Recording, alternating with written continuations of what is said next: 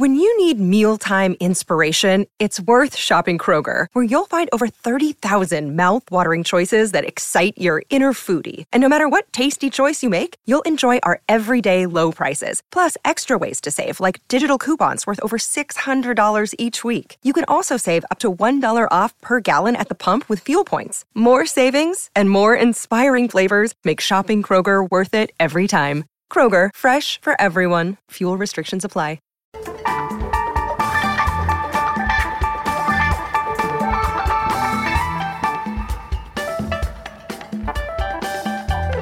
Left politics can win in New York City and LA and San Francisco and Chicago, but what about Iowa and Ohio?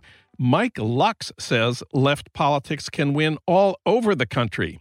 He's a longtime strategist for the progressive movement and for Democratic candidates. His career spans 4 decades and 6 presidential campaigns.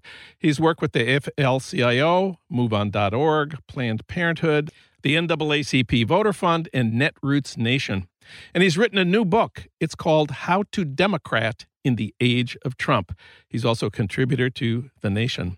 Mike Lux, welcome to the program.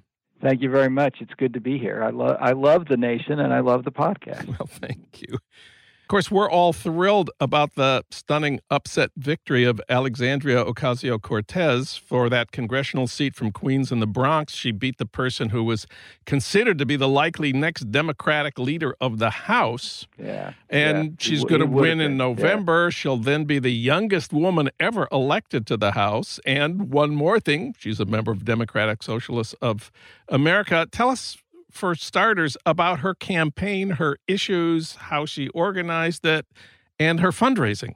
Well, I wasn't directly involved with Alex's campaign, although I know a lot of the people that were. I tell you, she came out of nowhere. She literally, as your listeners probably know, she literally tended a bar, before she ran for Congress, the ultimate grassroots insurgent candidate.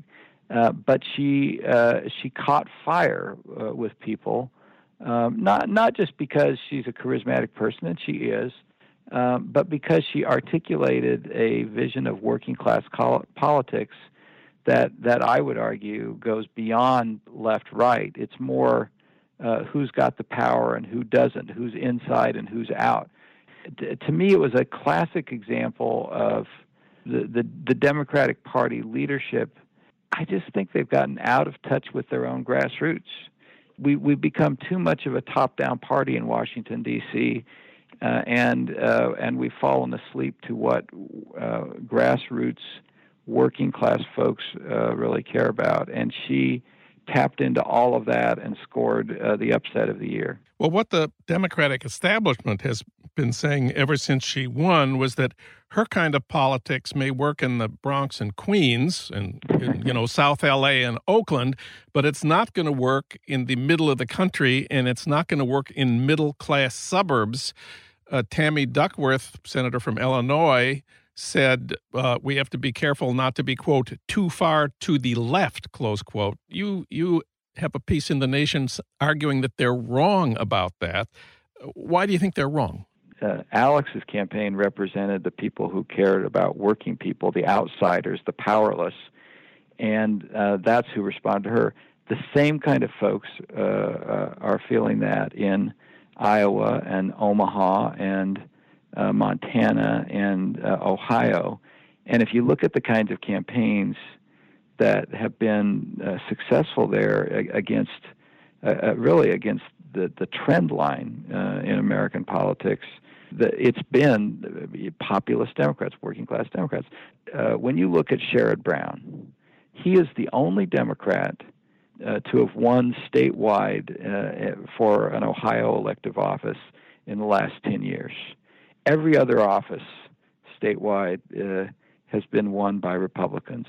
But Sherrod Brown, 6 years ago, running against more money from Karl Rove mostly and his funders, Wall Street and all the big businesses, he had more money spent against him than anybody else. Was vastly outspent by super PACs, but he never trailed.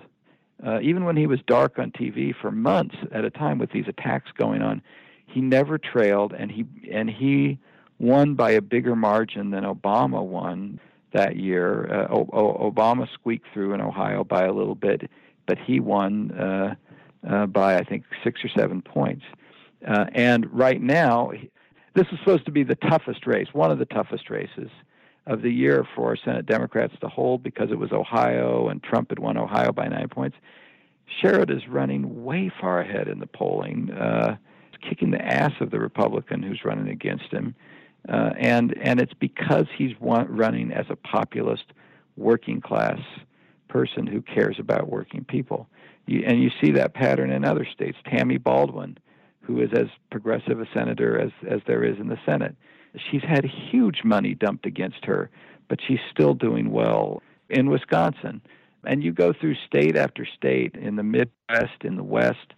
It's populist Democrats, it's progressive Democrats, it's working class-oriented Democrats, outsider-oriented Democrats that are running better campaigns than these new Democrats who are hewing more to Wall Street's line. Well, let's get specific about the issues. Are we talking here about Medicare for all, a $15 minimum wage, free college tuition, a multi-trillion-dollar infrastructure program, action on climate change? Are these the issues that work in all these places? I think for the most part. I think the only one of those issues that is going to be more controversial in some of those places is Medicare for all. And I think in a lot of places it's going to be plenty popular. And I think if you frame it right and talk about it right, you can sell it. But I think there might be a little bit of a reaction in some more conservative working class areas to how much is that going to cost us. And I think among some seniors are like, we like our Medicare. We don't want you to do something to ruin the system by adding everybody else in. There's kind of a defensive reaction from folks who already have it and like it. But I think it's an issue that can be talked about, framed, explained in a way that that even reluctant folks can go along with it. And I think that there are also, you know, alternatives that you can talk about. There's a new proposal out that Jeff Merkley, who's on the Medicare for All bill, but he's also pushing some different alternatives that he's been pushing, which is the idea of maybe not initially Medicare for all, but at least Medicare for everyone who wants it and needs it, right? So the basic idea is if you want to keep your current plan, you'd still be allowed to do so. But anybody who has a bad plan or who doesn't have a plan or is getting screwed by the state exchanges can jump into Medicare. Well, there's one thing I notice about this list: Medicare for all, $15 minimum wage, free college tuition. This is the Bernie Sanders agenda from 2016, and Bernie Sanders was very controversial. Bernie Sanders didn't win the primary. There's still a lot of antagonism to Bernie Sanders in the party establishment. Do you think the people who opposed Bernie Sanders in 2016 are ready to adopt his program now? I think the party is moving in that direction. Bernie was remarkable in that nobody gave him a prayer to do anywhere near as well as he did. Hillary Clinton got more endorsements, more support from the party establishment than literally any non-incumbent had ever gotten. And Bernie still came close to winning because of the power of that message. In a different kind of campaign, in a wide-open race, I think a candidate with that kind of message would win the primary. And I think we will see in 2016 more candidates moving in that direction just because they know that's where the energy in the party is. Now, what the opponents of, let's call it the Bernie agenda and the Democratic Party, say is that this is not going to win over the suburban moderates who in the past voted Republican but now are turned off by Trump and oppose Trump. These people are ready to be recruited to oppose Trump, and having a truly left-wing program is not going to succeed with suburban moderates. What do you think about that argument? Well, I talk about that a lot in my book. I think the suburban moderate is one of the more overhyped demographic groups in American politics and has been for a while. If you look at and exit polls are flawed. But if you look at the combination of voting patterns, exit polls, pre-election polls, post-election polls, that whole mix of numbers, you don't find any evidence that these quote-unquote suburban moderates or suburban Republicans voted for Hillary in any higher degree, that they swung more toward us than they might have in a normal election year. She got a little bit more votes from them than Obama did against Romney, but it wasn't that much. Whereas most of our money, most of our targeting, most of our mail, most of our TV was targeted to those voters. I think the Clinton campaign became over-obsessed with those voters because they, most of the time, at the end of the day, they tend to support Republicans. Look, if a congressional candidate is running in that kind of seat that's heavy with higher-income suburban moderates, maybe they don't talk so much about some of those issues. Maybe they run their own campaign in their own way. But I think if you look at the numbers, there's a lot more working-class people than there are higher-income suburbanites. There's a lot more people in mixed income and mixed race suburbs than there are in high-income suburbs. There's a lot more swing voters by any measure of the term among working-class folks than there are among higher-income folks. I'll say one final thing: there's a lot of folks in those higher-income suburban swing vote categories who are actually tend to be with us on a lot of issues. A lot of them love their public schools. A lot of them are appalled by how much money, how much debt their kids have to get into to go to college. A lot of them have no problem with $15 minimum wage because they want people to come out of poverty. A lot of them are with us on immigration. To worry about offending a few of them on a few of these economic issues seems to be a case of over-obsessing to me. One last question: campaign financing. You know, we're told money talks, and the candidate who raises the most money almost always wins. Most campaign funding pays for TV ads and consultants. My understanding is those don't really convince people to turn out and vote who are skeptical or apathetic or undecided. What convinces people is face-to-face contact with their neighbors who come and talk to them on their doorstep. What do you think about the obsession with campaign funding in this cycle and all cycles? I think that we got over-obsessed with TV ads a long time ago, and that you could argue back in the 70s and 80s when I was coming into politics that made more sense than it does now, but I have never thought that that we should be spending the percentage of our campaign budgets on TV that are spent.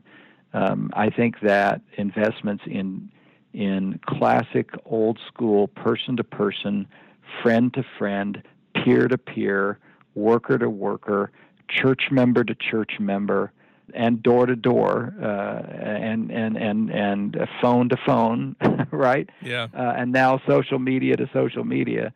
I think that kind of person to person organizing is extremely important, and it's far more trusted and trustworthy by the people who are receiving those messages than TV ads are. People have grown incredibly cynical about political TV ads.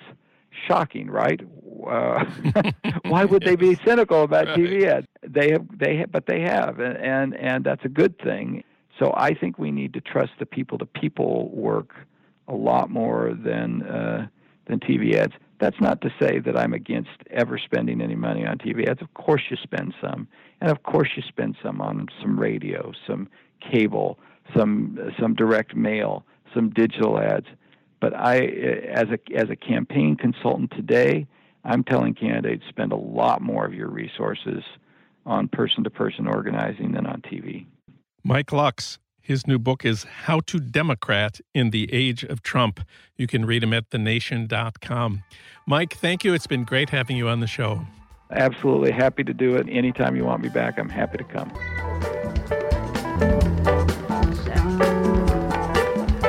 You've been listening to Start Making Sense, the weekly podcast of The Nation magazine.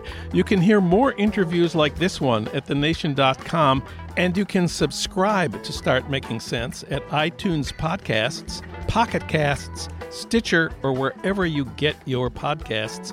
I'm John Wiener. Thanks for listening.